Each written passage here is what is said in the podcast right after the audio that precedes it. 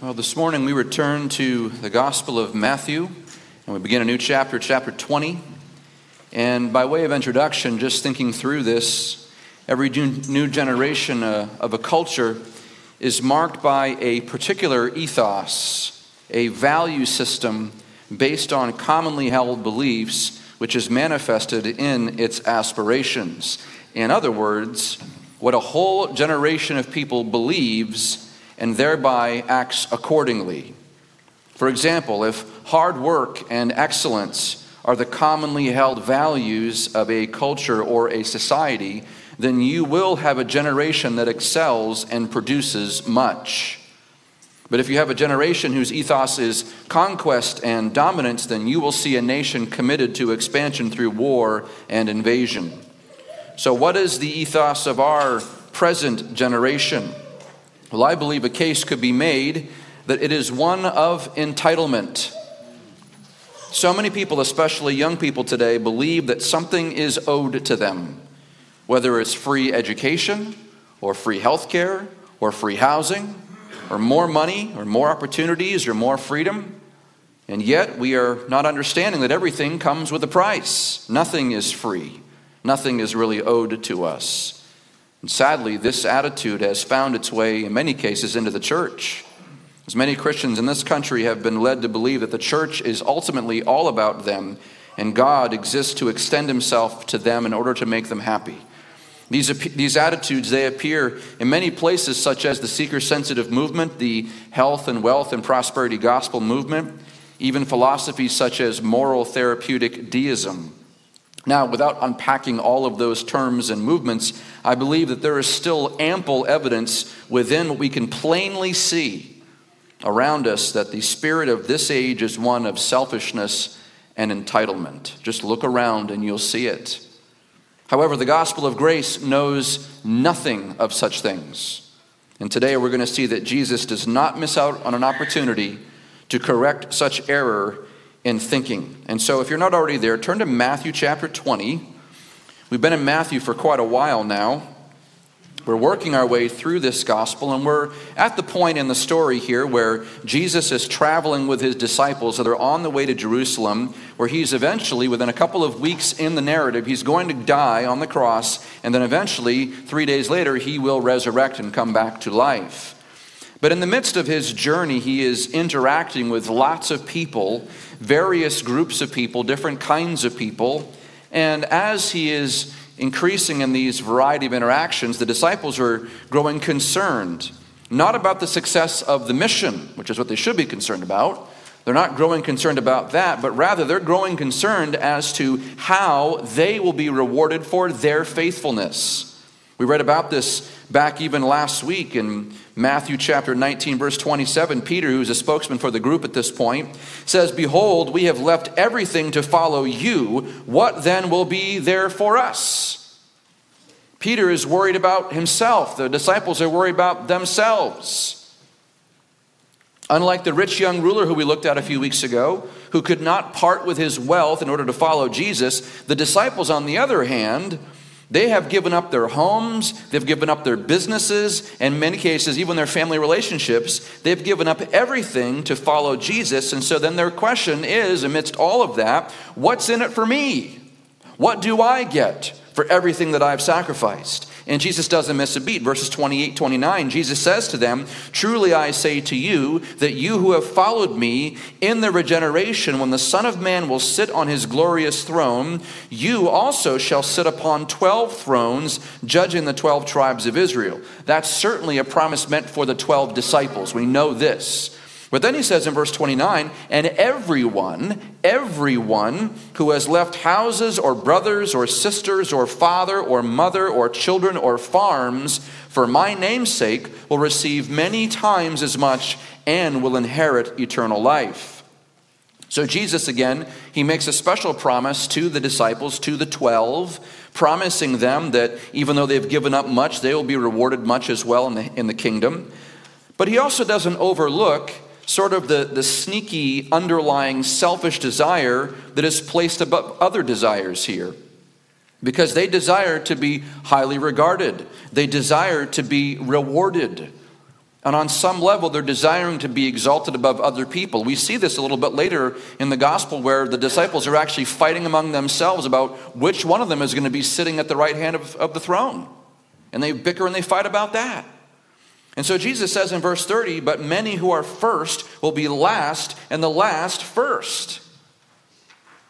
Again, this is counterintuitive. This is the counterintuitive nature of the kingdom of God. It is not the prominent, well to do, charismatic, proud, successful people who enter heaven first. Rather, it is the humble, the lowly, the needy beggar who enters heaven's gate by faith and faith alone in the work of Christ. But he's building on this statement in verse 30 here, where he says, The first will be last and the last first. He's building on that statement. And to, and to build on that statement, on that little sentence, he actually offers a parable to illustrate the true nature of how anyone enters into eternal life. And so we're going to look at Matthew chapter 20, verses 1 through 16. This is the parable of the laborers in the vineyard. So look at this with me. Jesus is speaking here. He says, For the kingdom of heaven is like a landowner who went out early in the morning to hire laborers for his vineyard. And when he had agreed with the laborers for a denarius for the day, he sent them into his vineyard. And he went out about the third hour and saw others standing idle in the marketplace. To those he said, You also go into the vineyard, and whatever is right I will give you. And so they went. Again, he went out about the sixth and ninth hour and did the same thing. And about the eleventh hour, he went out and found others standing around, and he said to them, Why have you been standing here idle all day long? They said to him, Because no one hired us. He said to them, You go into the vineyard too. When evening came, the owner of the vineyard said to his foreman, Call the laborers and pay them their wages, beginning with the last group to the first. When those hired about the eleventh hour came, each one received a denarius. And when those hired first came, they thought that they would receive more. But each of them also received a denarius. When they received it, they grumbled at the landowner, saying, These last men have worked only one hour, and you have made them equal to us who have borne the burden and the scorching heat of the day. But he answered and said to one of them, Friend, I am doing you no wrong. Did you not agree with me for a denarius? Take what is yours and go. But I wish to give to this last man the, the same as you. Is it not lawful for me to do what I wish with what is my own? Or is your eye envious because I am generous? So the last shall be first, and the first last. Now, this has been called by several different names. Uh, it's always along the lines of the parable of the vineyard laborers or something like that. But here, Jesus is keeping up with his persistent practice of illustrating various aspects of the kingdom. We see, especially in Gospel of Matthew, that there are lots of parables. And what's a parable? It's not two bulls, by the way. I gave that as a Sunday school answer one time, and that's wrong. Uh, a parable is it's a, a short story or an illustration to, to give uh, clarity to a, a larger truth. It's a simple story illustrating a larger truth or a complex truth. That's all a parable really is. And so Jesus is in the habit of doing this. He, he uses a lot of these parables to illustrate aspects of the kingdom of heaven. In some kingdom parables, he illustrates his future kingdom, such as the parable of the wheat and the tares, which is a parable describing the day of judgment. Others, like the parable of the pearl of great price or the parable of the seeds, he tends to illustrate the, the nature of salvation, what, what salvation is like. And this parable certainly does include elements of the future. It really does have to do a lot more with the way of salvation. But I want to just look at this parable together. It's not a very complex parable. It's easy to understand, at least on surface value, what the story is happening here, what's going on. So I want to look at this together, and then we'll talk about what we see that it means. Verse 1, this is again Jesus speaking. He says, For the kingdom of heaven is like a landowner who went out early in the morning to hire laborers for his vineyard. This imagery of a vineyard was a common imagery used throughout Israel's history. The most poignant example actually comes to us in Isaiah uh, chapter 5, where Israel, the nation of Israel, is likened to the vineyard, and God Himself is the owner and vine dresser. Let me just going to read this to you, just a couple of verses from Isaiah 5, just to get it in your mind of this imagery. This is Isaiah 5. Let me sing now for my well beloved, a song of my beloved concerning his vineyard. My well beloved had a vineyard on a fertile hill. He dug it all around, removed its stones, and planted it with the choice vine. He built a tower in the middle of it, and he also hewn out a wine vat in it, and he expected it to produce good grapes. But it produced only worthless ones. And now, O inhabitants of Jerusalem and men of Judah, judge between me and my vineyard. What more was there to do for my vineyard that I have not done in it? Why, when I expected it to produce good grapes, did it produce worthless ones? So now let me tell you what I am doing, to, going to do in my vineyard. I will remove its hedge, and it will be consumed. I will break down its wall, and it will become trampled ground. I will lay it waste. It will not be pruned or hoed, but briars and thorns will come up. I will also charge the clouds to rain no rain on it. For the vineyard of the Lord of hosts is the house of Israel, and the men of Judah his delightful plant. Thus he looked for justice, but behold, bloodshed, for righteousness, but behold, a cry of distress. That was a very poignant reference to Israel, and they would have known that reference very, very well. It was a judgment, a, a, parable of judgment on Israel.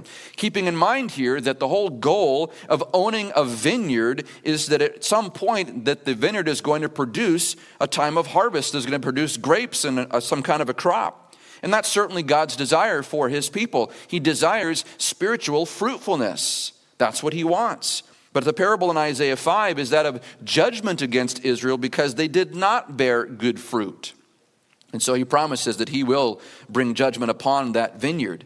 And so, again, keeping that theme in mind of fruitfulness and vineyard and this whole parable, in sort of seeking a new element of spiritual fruit, the Lord Jesus here is offering his own parable in Matthew 20, again with the goal of fruitfulness.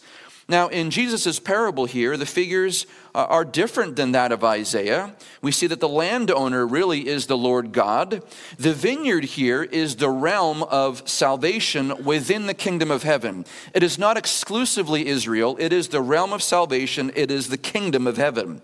The laborers, then, are those who work in the field, the field of God's kingdom, but as we're going to see, they're also participants in its rewards.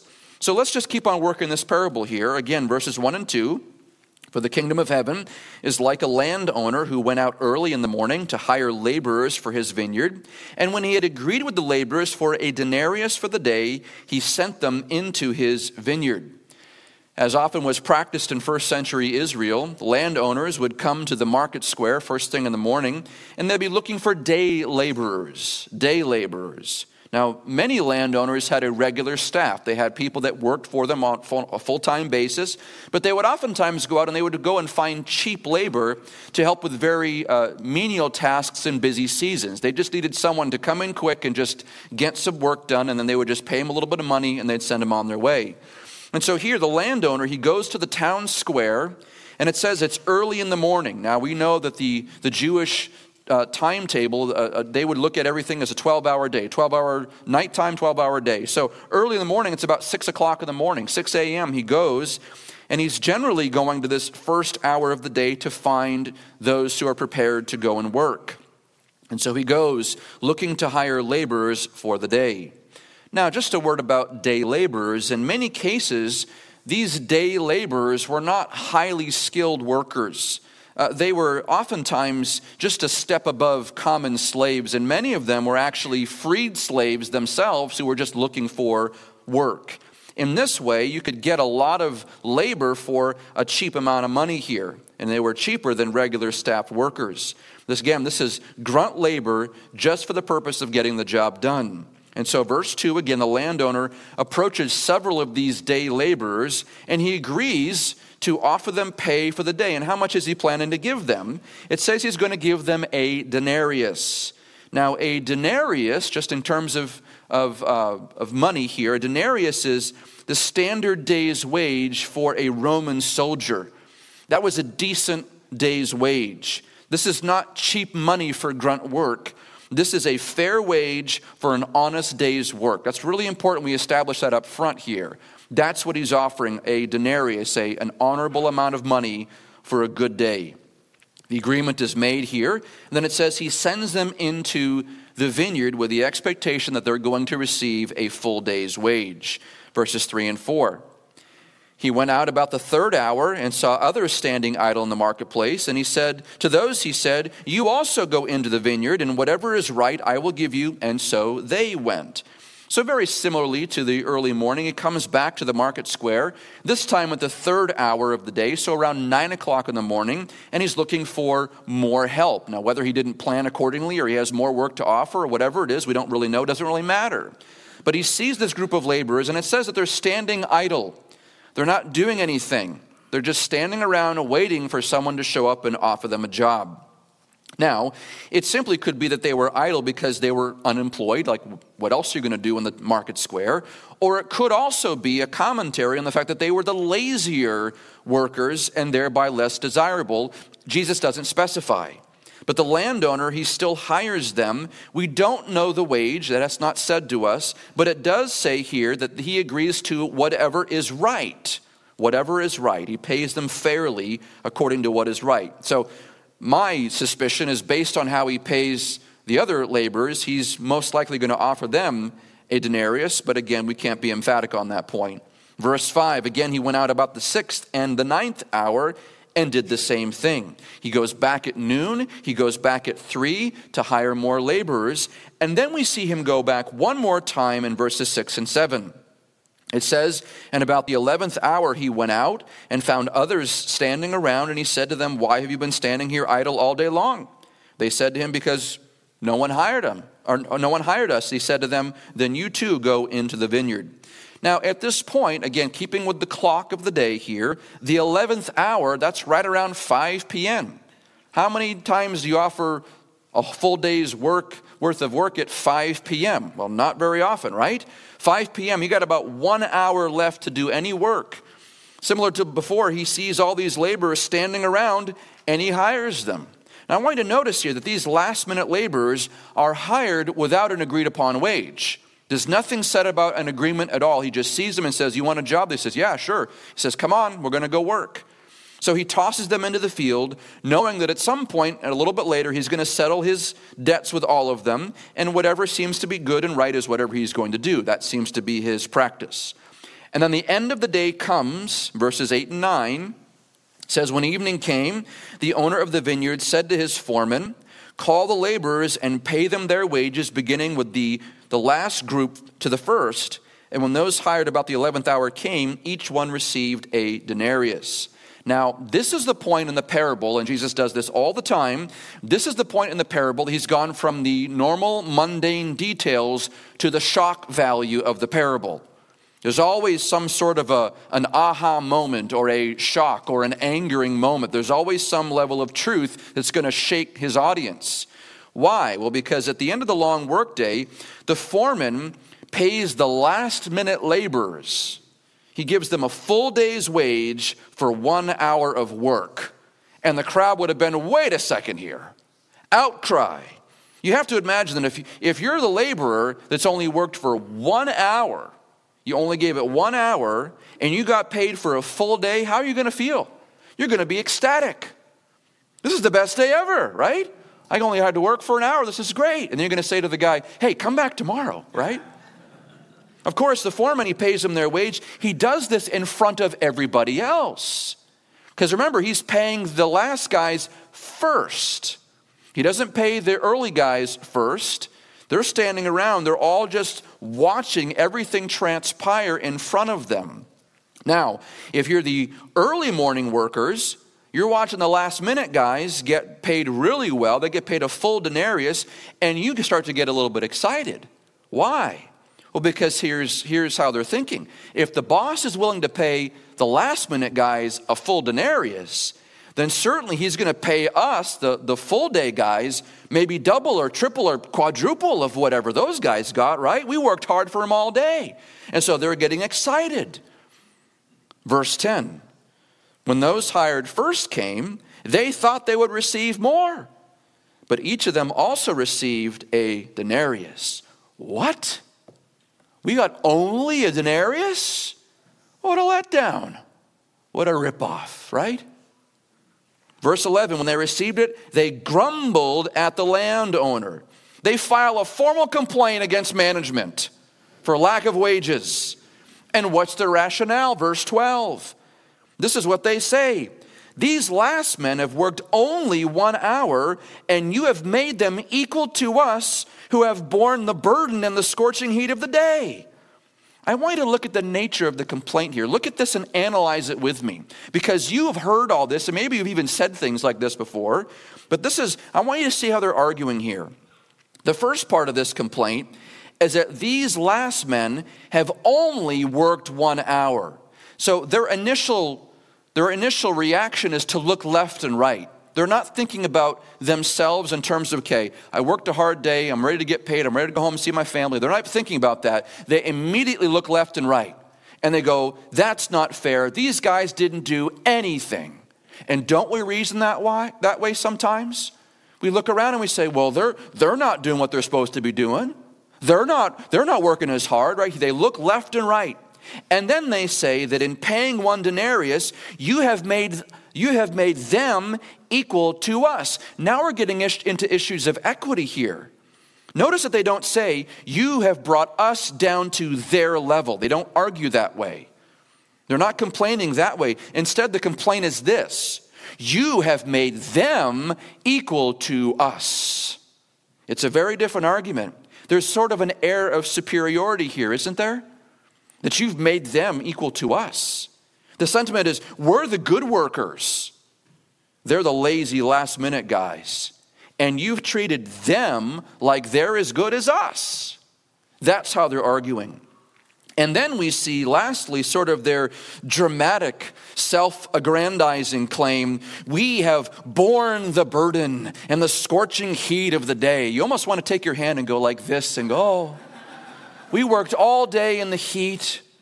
We bore the burden all day, and those guys didn't do anything. And you could just hear it, can't you? Suddenly, these workers are taking on a, a martyr complex. We're the originals, we're the full day guys. Don't we do this? Don't we glorify our own struggle? Don't we think more highly of ourselves than we ought to think? We showboat our war wounds, we, we wear our suffering as a badge of honor, thinking that somehow it's worth something. These men thought that working a, a full day entitled them to more compensation simply because of their struggle. But let me ask you a question. Would they have been thinking this way if the landowner had paid the late day laborers less money? I don't think so. Because they were already originally excited, I believe, to get a denarius. That's a good day's wage. They would have been satisfied with the well earned denarius of the day. We worked hard, we got paid well, let's go home. But that's not what happens. Instead, what do they do? They grumble. They grumble and complain against the master. Verse 13. But he answered, the landowner, by the way, the landowner answered and said to one of them, Friend, I am doing you no wrong.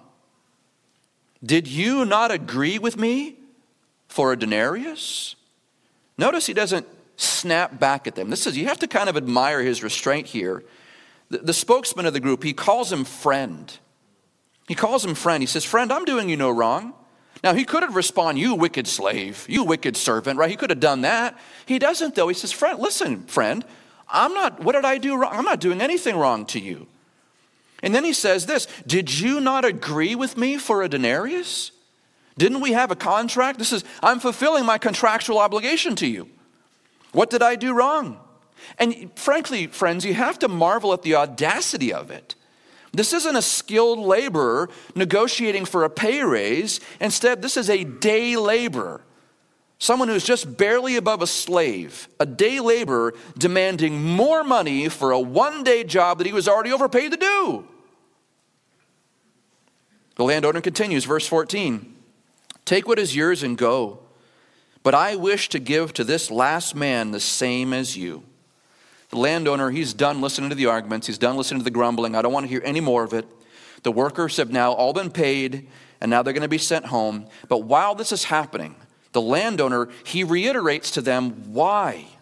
Why did he pay them all a denarius, and why did he pay the last man the same as the first? Ready? Here it is. Because he wanted to. That's it. It's as simple as that. And as they're departing, he gives them one final remark. Look at verse 15.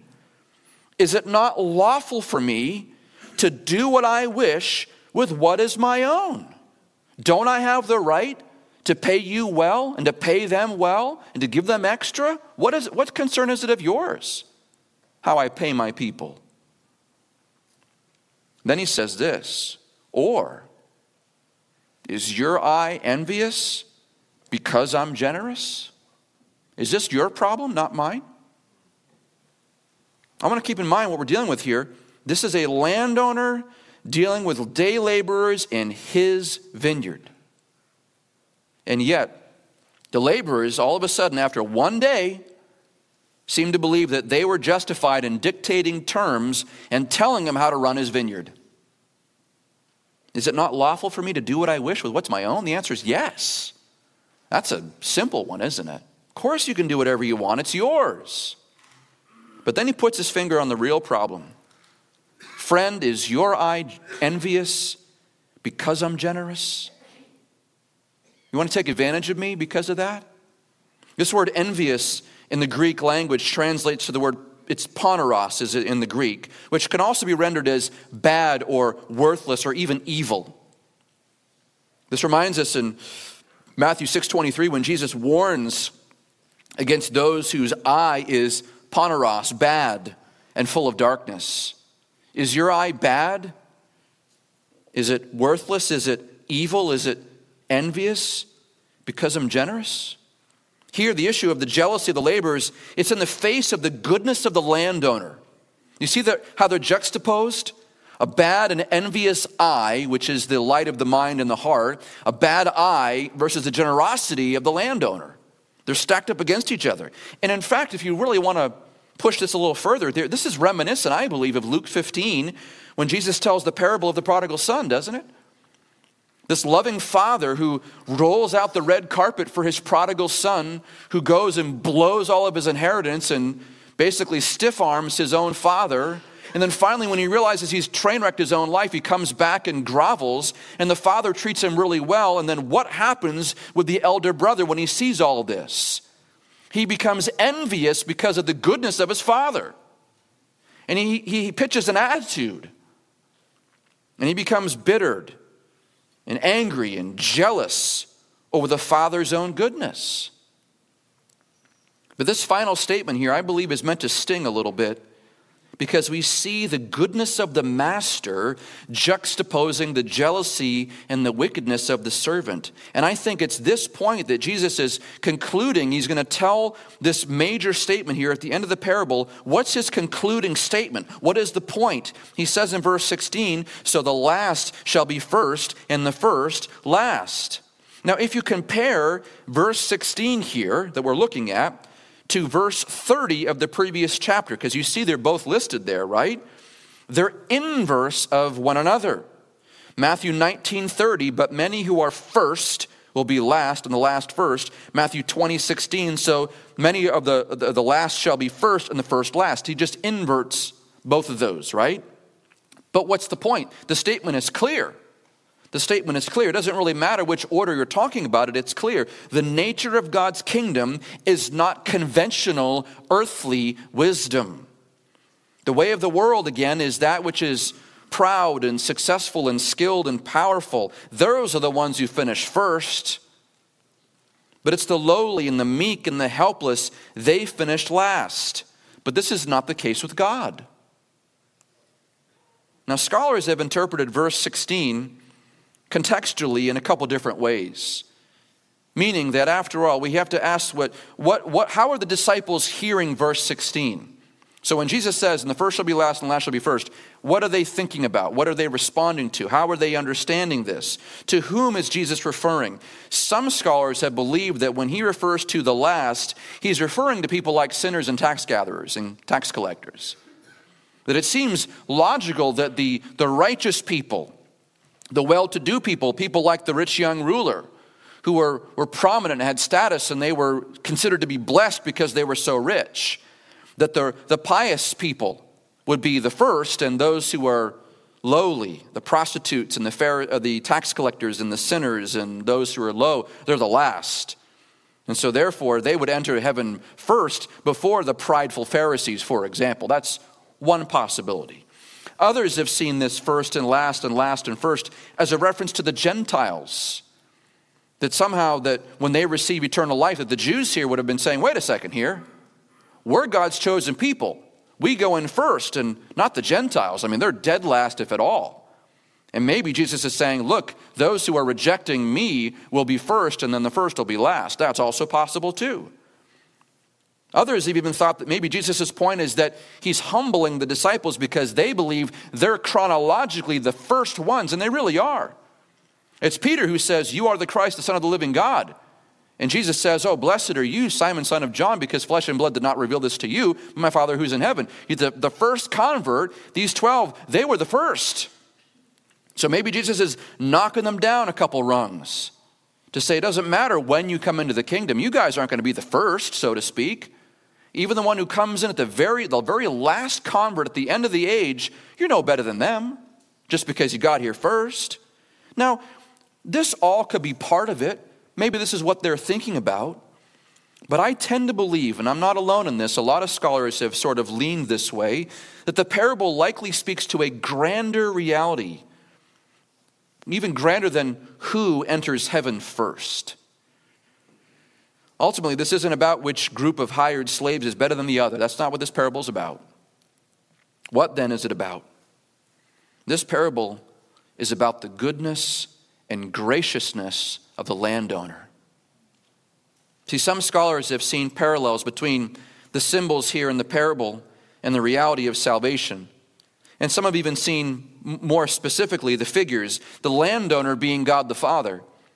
And they've also seen the foreman here that's referenced as the Lord Jesus Christ. The laborers are the believers, and the denarius is the gift of eternal life. And when we re examine the parable, we see that the, the gift of eternal life is generously bestowed, generously bestowed on the laborers. For what reason? For the good pleasure of the landowner. Yet the early morning laborers, they believed that they were worthy of more. We get more. Because they had perceived themselves to be better workers than others, better people than others. But the question then is were any of them really worthy of the master's generosity and goodness? No, they weren't. All of them are recipients of grace. All of them, from the first to the last, makes no difference. All of them received the kindness and generosity of the landowner's grace, graciousness. And so, again, the question is posed Is it not lawful for the master to do what he wishes with what is his own? Is there a spiritual application here? You better believe it. Go to Romans chapter 9. Romans chapter 9.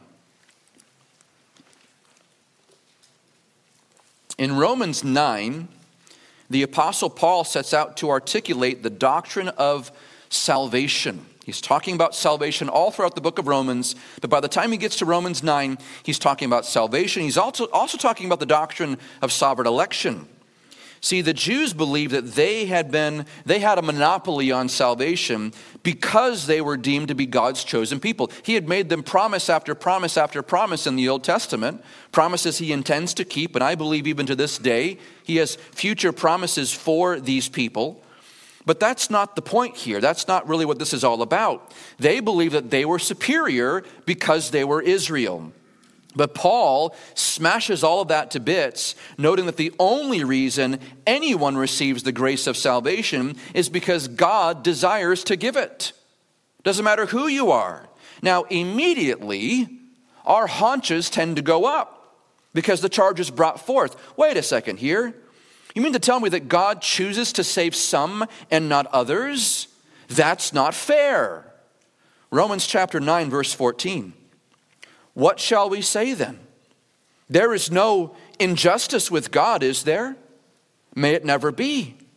For he says to Moses, I will have mercy on whom I have mercy, and I will have compassion on whom I have compassion.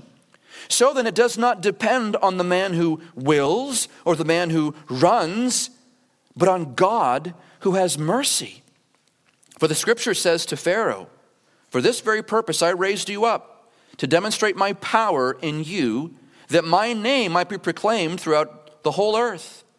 So then, he has mercy on whom he desires, and he hardens whom he desires. You will say to me then, Why does he still find fault? For who resists his will?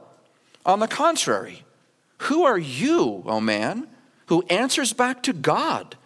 The thing molded will not say to the molder, Why did you make me like this, will it?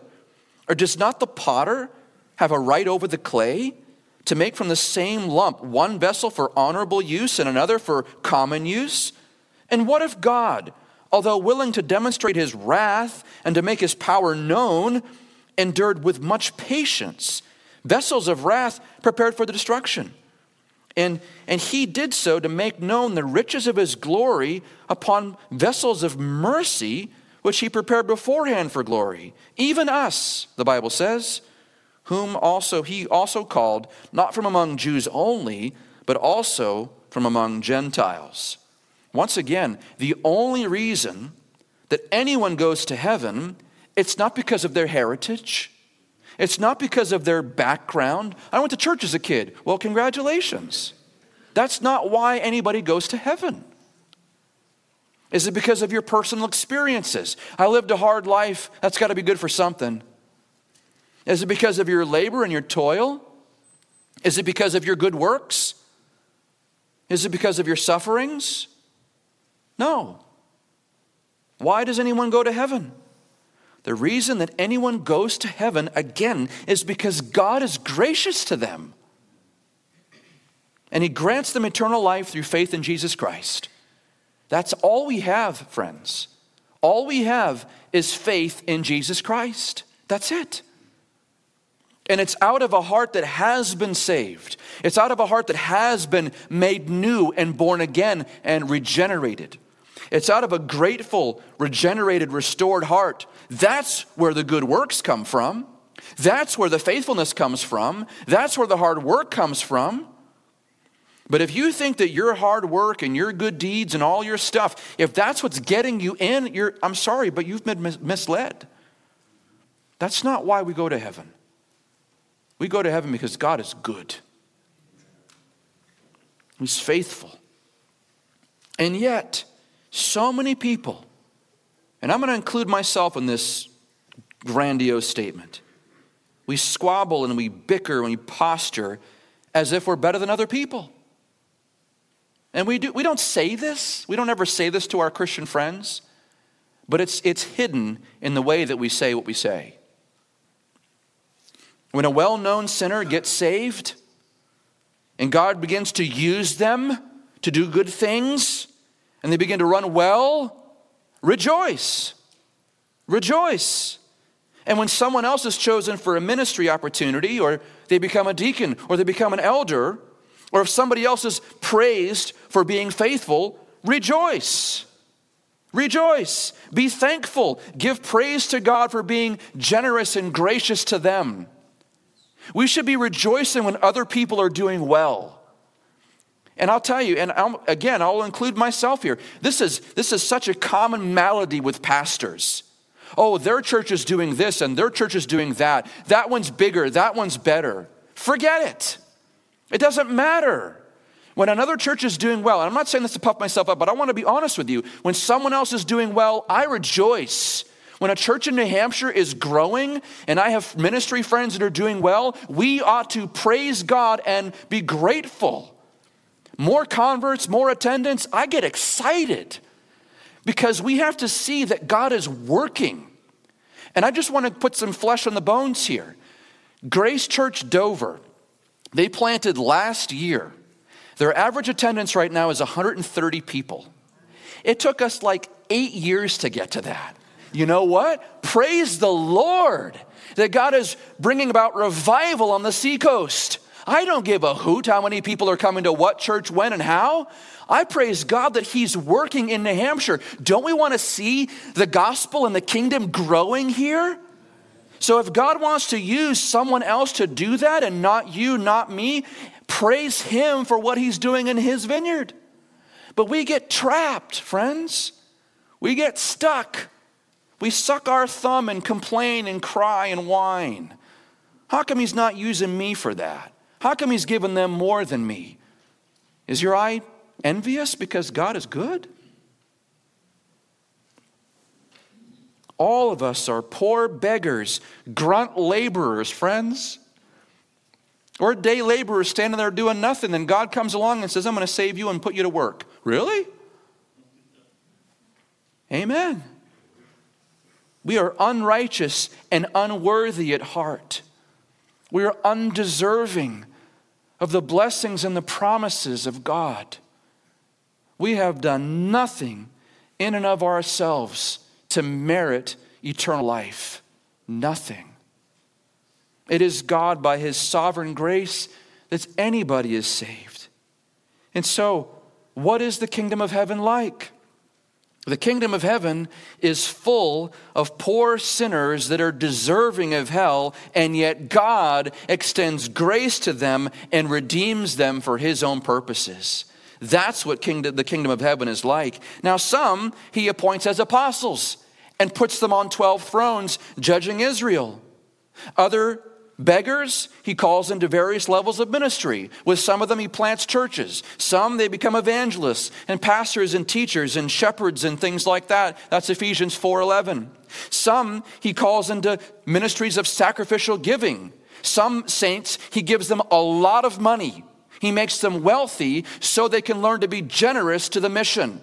And we looked left and right, all that Christians got more money than I do. Has it ever occurred to you that the reason God gave them money is because they know how to steward it and they're going to give generously to the ministry?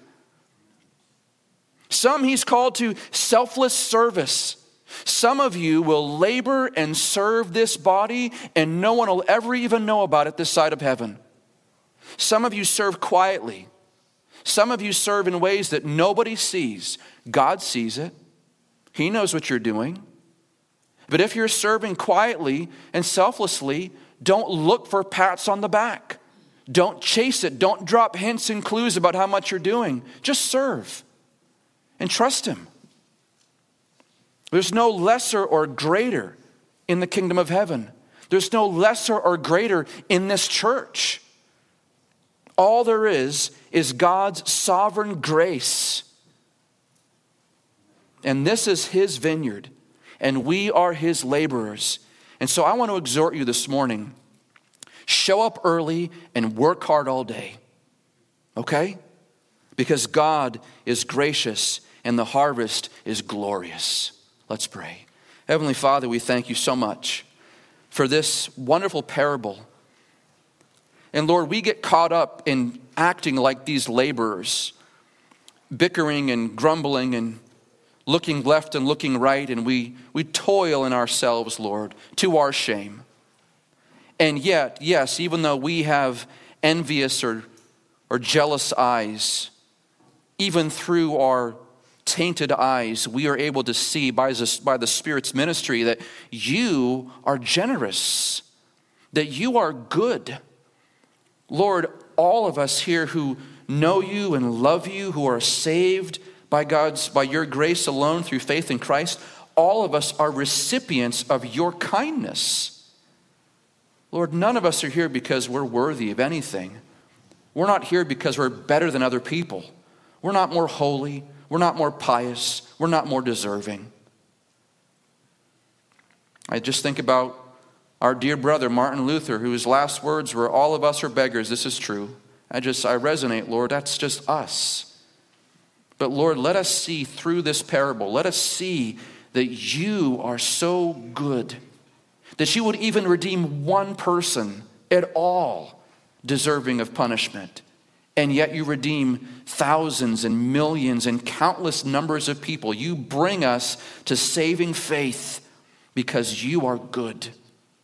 So, Lord, I pray that you would help us, Lord, convict us of our sins, that we would not look left and right, we would not compare ourselves with other people, we wouldn't complain when we don't get what other people have. But, Lord, let us just see this rightly and let us give you praise and honor and glory. Let us worship you. Lord, let us praise you when others do better than we're doing. Let us give you glory when you redeem those who are so far gone. I just, it's so good, Lord, when you redeem sinners. And so, Lord, help us to see it rightly. Help us to praise you. Help us to be grateful for our salvation. Let us not be envious. Let us not be foolish. But let us be righteous in your sight. Because you are such a loving and merciful God. And I pray, Lord, that all, all would come to faith. And that's why we labor. We labor with this message, O Lord, that yes, all of us are sinful, all of us are lost, and yet you have sent your only beloved Son to die on the cross, to pay for our sins, to give himself up in our place. And yet you grant faith that all who would hear the message and turn from their sins and put their trust in Jesus Christ would have this wonderful gift, this blessed denarius of eternal life. All who hear and believe and repent will be saved. So, Lord, grant repentance grant saving faith, and Lord, bring us home to glory. We pray this in Jesus' name. Amen.